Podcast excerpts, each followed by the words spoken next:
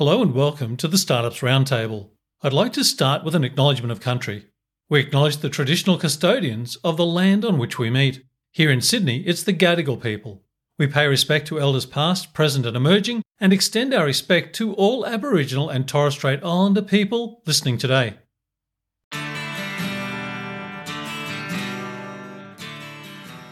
Lamia Pardo is the founder of Journify, the audio first app designed for millennials. The app allows users to record voice notes on the go, organise them with tags and comments, and track their burnout score. Hi, Tony Hackett is my name, and I am your host at the Startups Roundtable. Already, 7 in 10 millennials are suffering from burnout, and the World Health Organization estimates this is costing companies a total of $550 billion in productivity losses. This is a problem needing to be solved. So let's meet Lamia as she takes us inside the Journify evolution and shares data that is shaping their go to market.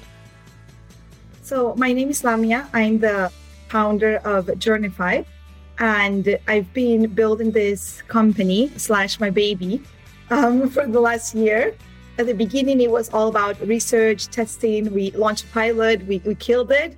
And then recently launched the audio journaling app a few weeks ago.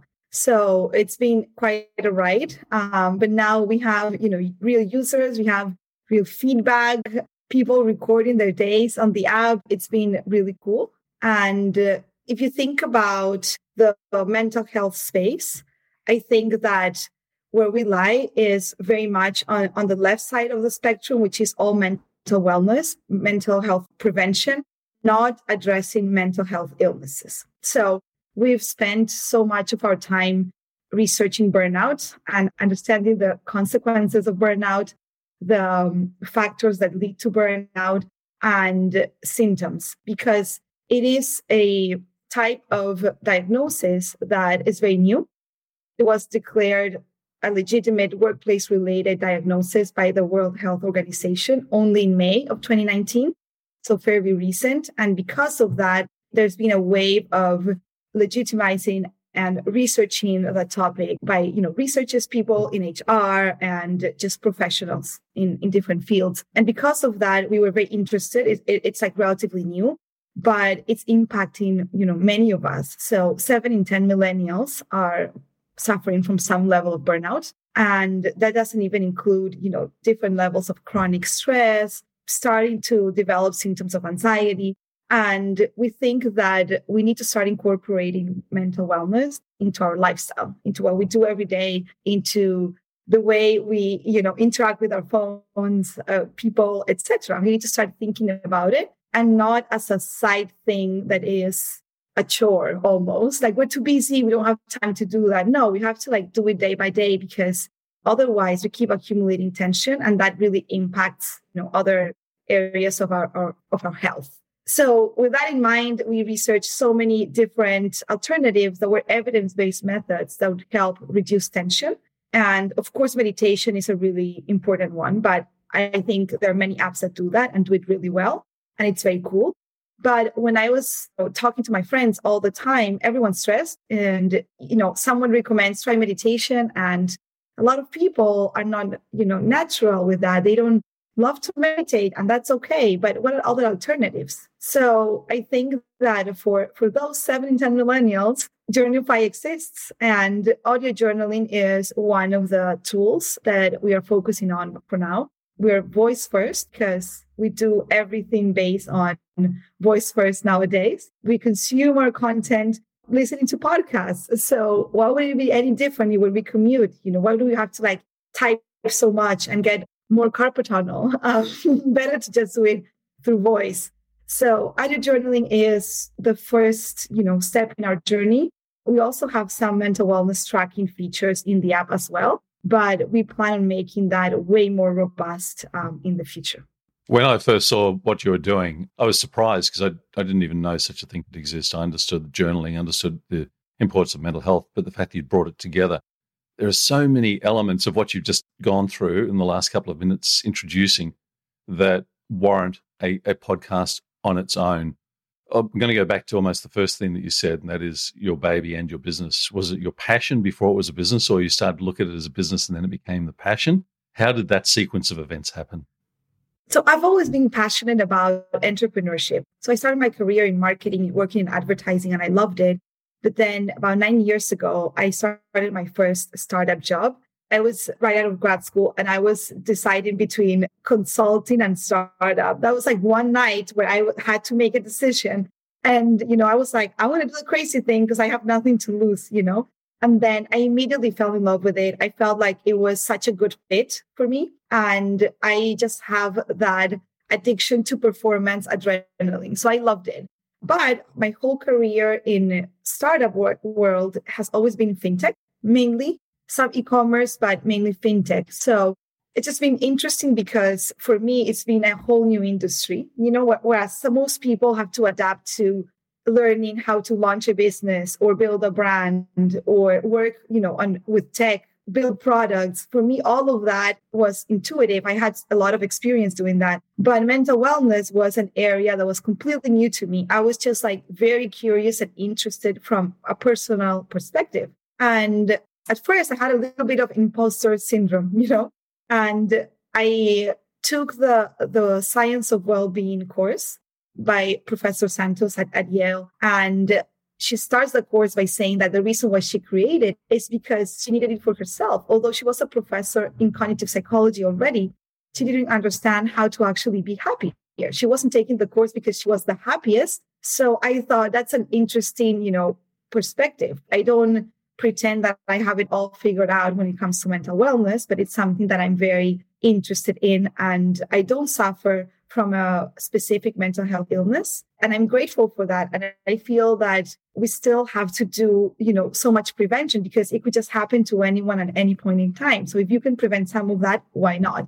And I think that connecting all those dots together is how I came about this. But at the beginning, Journify was a concept you know it was it was an, a discovery of the space and the opportunity and how the brain hacking trend was growing. And of course now because of covid is growing even faster. But even last year it was already happening. So many of my friends talking about life coaching and different techniques for reducing stress. So that was already there and I, and I was very interested in that but i didn't really have an idea uh, of the product. It wasn't like very specific. And we even piloted a different product first that then we killed and then came with a new one. So I'm not too focused on, on what specific product features are. I'll, I'll let customers decide what that is. But I'm not going to lie, after using Journify for quite a bit, I haven't checked actually, but I'm probably the customer with the most engagement in the platform. I use it all the time. And now that we are testing transcript services, I'm even using it for way more things. I even use it today to just create my grocery shopping list. then got it transcripted and on my way to the store, you know? So I'm obsessed with it now because I love it. But before it was just like an obsession with with a space. I must say, when we'd set up this time and I'd started to research what you're doing, I downloaded the app and I've been using it. And I find the simplicity of it is fantastic, and I mean that in a complimentary way. And like you, I'm I'm a huge fan of audio, and I'm a big user of audio, which might sound a little bit crazy to be saying that as we're speaking on a podcast, but I, I use it in my work every single day. And whether it's voice to text or whether it's using recording, it almost feels to me like it's the unpolished gem of productivity that at one time will have its day and it's soon approaching. I agree with that though. And the way I think about it is even if you're not interested in mental wellness, you still get the benefits of it just by using it. But there's so many different use cases and we're not even promoting that. Our users are telling us what they're using it for. Some people are actually using it to record their podcasts. So they record things on the go because they're podcasts that are more about their lifestyle. Some entrepreneurs are using it to document their journey some writers are using that to record their ideas. We even had a working mom the other day that said, This is great because I put the phone on top of the stroller. With the other hand, I have to hold my dog when we go on walks. So then I just can just talk to the phone and I don't feel like my time is completely wasted. So it's definitely productivity related. It's just that the mental wellness benefits comes on top of that too. It's an ability for each of us to maintain a pulse of our own well-being as well, as well as getting feedback from the platform you spoke about millennials and you understand that as a sector. That's your main focus right now? I would say yes, but specifically the type of um, millennials that have a really busy life that really don't have time for anything else in their busy schedules. And maybe they have five minutes here and there. Maybe they have like 20 minutes when they're commuting. And those are the times where you know you can just incorporate audio journaling easily now we've actually had an interesting mix of a user base coming to use our platform. We're not alienating different segments, but we talked to over 100 millennials to build the platform. You know, that's how we came about the user experience. So I think that that's why it's the more intuitive for us. And the one thing I would say I'm very proud of is most of the mental health companies and startups and platforms and even nonprofits, they always tell us that their user base is predominantly female. And for us, it's it's very, you know, even female male.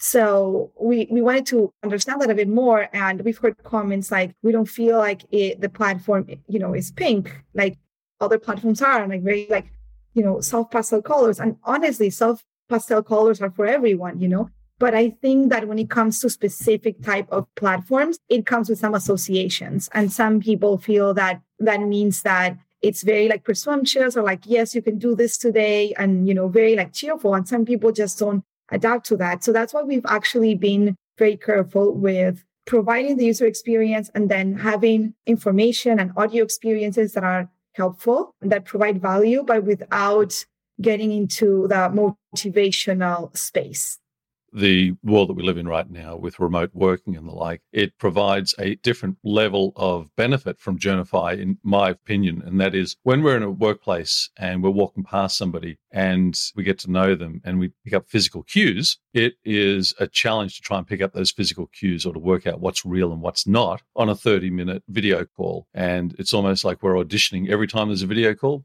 We're up for the video call because we need to be. But who knows what happens after the video call finishes? And it's a pretty high certainty that the world that we're living in, the way our work life is structured right now, and social life is going to become more face to face, but there's going to be an increased level of remoteness, arguably forever, which means that what you're doing and what you're you're setting out to do, if it was important when you started, it feels to me like it's even more important now. And organizations need to be thinking about how they help people maintain a check on their own well-being, as well as have the, the corporate responsibility. And it'd be interested to get your thought on that and how this this remoteness that we're living in right now makes you think differently or harder about what you're doing.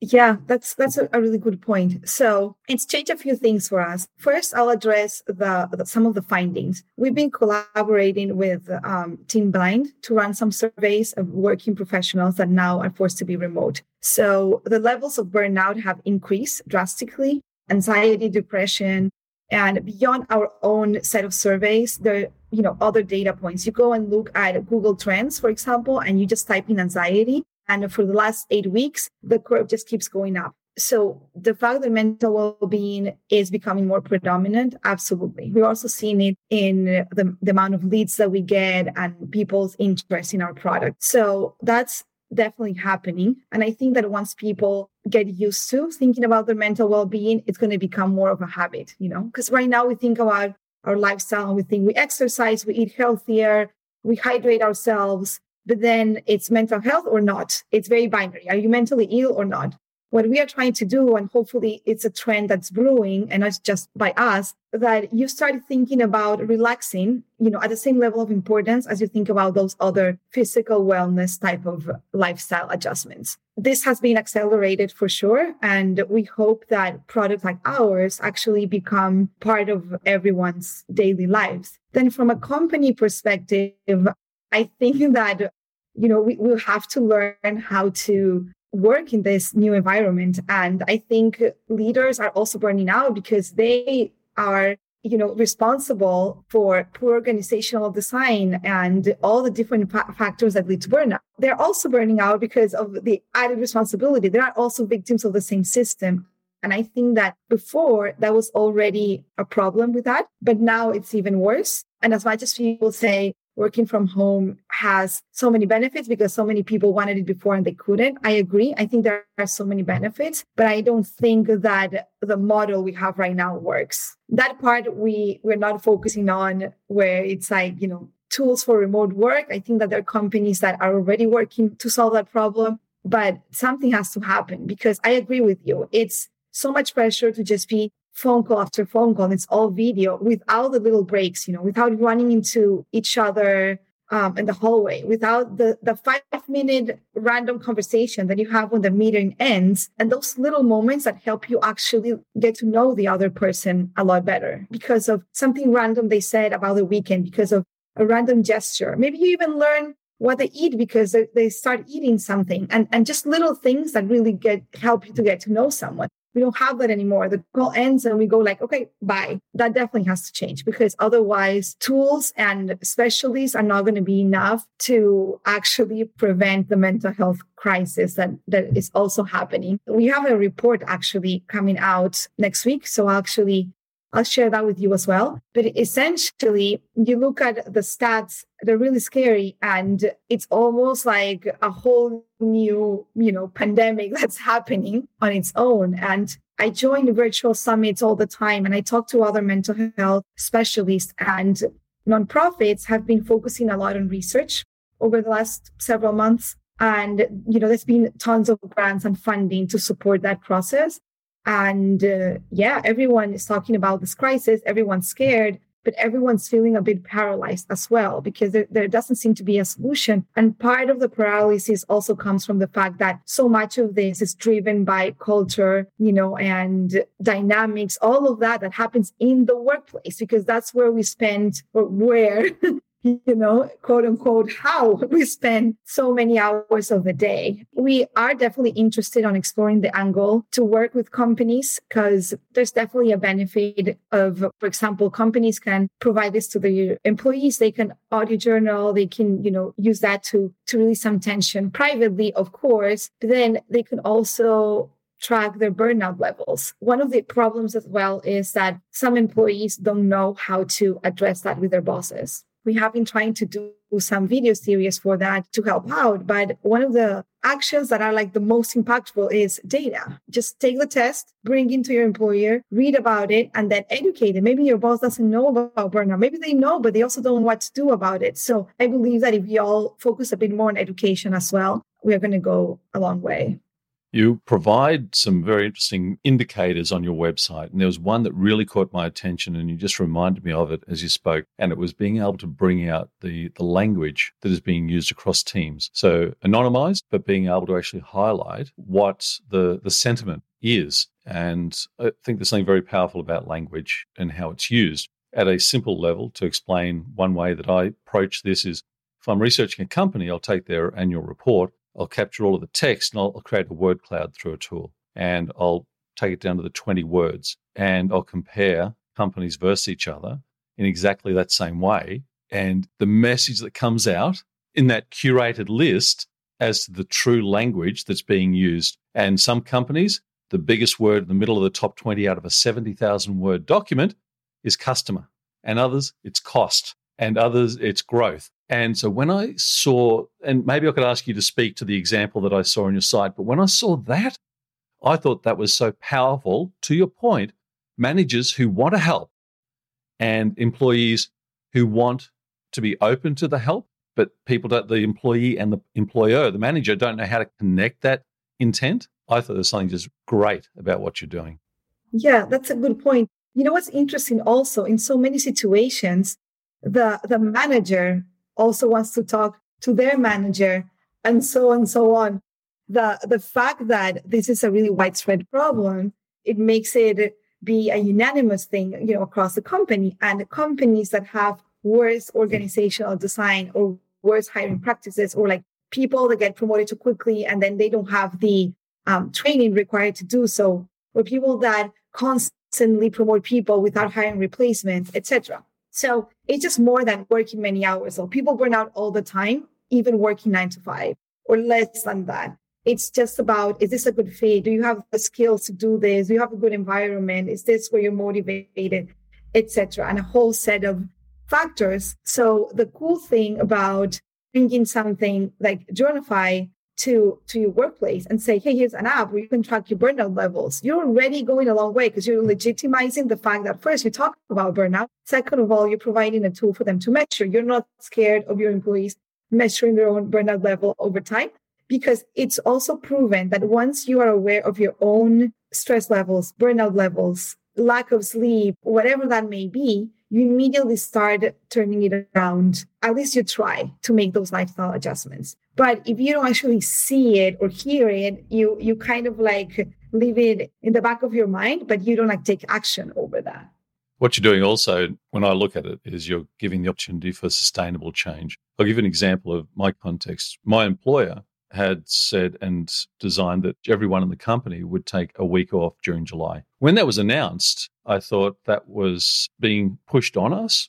I thought, I don't need a break. Good idea, but I don't need it. And the company contributed a day of the week, and everybody needs to take four days from their annual leave. At the end of that week, and I can remember almost verbatim having my weekly call with my manager. And he said, you know, how was the week? I said, well, if, if, it was up to me, I wouldn't have taken it. And it wasn't a holiday because I didn't use the time like I would as a holiday. But I did this on one day and this on another day. And there were three days when I didn't really do a whole lot. I said, I am so glad I had the break and I feel so much better for it. But I wouldn't have done it on my own. And that was an event, though. What you offer and what you provide is Journify is able to then create a rhythm to the life of being able to maintain that mental agility and health and your own personal sounding board to keep your own pulse. If you and I are having a meal right now. We go to a very good restaurant. We have a very nice salad. That's the event. But then how do I make that dietary change? Because there's no way to do the quick look at somebody. If I'm bloodshot eyes and coughing, we know that I'm not well. But to look at somebody on that call, that 30 minute, there's no way to pick it up in that moment. So Journify's role and the potential, I guess, when I look at it, is immense from how do we just become better ourselves and feel better in our own skin each day hopefully that you know is is the case when people start using it after a few days. I think the first day takes a little bit of adjustment. For some people some people are just natural. They just like go and do it. Some people start curating themselves a bit and they don't just like speak their mind for the first few minutes and then you start kind of like going. And that's what we call finding your journaling style. There's actually a really interesting report on the New York Times that specifically addresses the importance of finding your journaling style. And that was very much focused on written journaling because that was from a few years ago. But if you think about audio journaling, it's the same thing. What we actually always recommend is go speak your mind. Then you're going to find your style. We even have a workshop for audio journaling. We talk about CBT techniques. We talk about gratitude journaling. We talk about journaling for creatives. We talk about journaling for, for lazy and, and there's just like so many different ways. And the cool thing is that so many people on my team have very different journaling styles between them. And then I also have a very different style than theirs what's cool about it is then you find your own and then you can actually like keep going. You find your moment you you find your your style and then it becomes a habit. And when it does then you start to feel like oh that was great. That was actually so easy. And I actually feel like more relaxed. And it's very good to do in your commute because you never want to go too stressed. You, you don't want to be too stressed when you get home to your roommates, to your partners, to your family. So it's better to calm down a bit, then get home. And once you start seeing those benefits, you actually start doing it more often. So the consistency is important, but also consistency depends on what we prefer. You know, some people do it like once a week, and that's kind of like their way of like wrapping up the week. That's okay as well. It, it depends. When you find the time, when you want it, some people do it based on triggers. And if it's based on a trigger, then it's better to do it, you know, in the moment. And I think for employers, besides the fact that you have a bit more of a relaxed you know, group of employees, the other benefit is you actually help them improve communication skills. So it's also a very helpful thing, which is kind of like a side benefit, not necessarily related to, to mental wellness. But when you start audio journaling often, then you start controlling your tone of your voice a bit better. The other benefit is you actually communicate your ideas with other people a bit better because most of the time what happens is we're thinking thinking thinking like a million miles per hour. And then the first time we talk about them it's actually already in front of an audience in front of someone else in front of a team whoever that may be. So the good thing about this is that once your ideas are very raw they're just like coming out to your mind. So you already start formulating your thought process and how you actually sell that story a bit better. This has been such an engaging conversation. And I wonder if we could pick it up on another time to go further with it. There's so much more to cover. But in closing today, could I ask you to make a comment or to share your thoughts around coaches and mentors for startups? That if someone was listening to this, if they were looking for some guidance as to how they might think about finding a coach or a mentor, what would you say to them?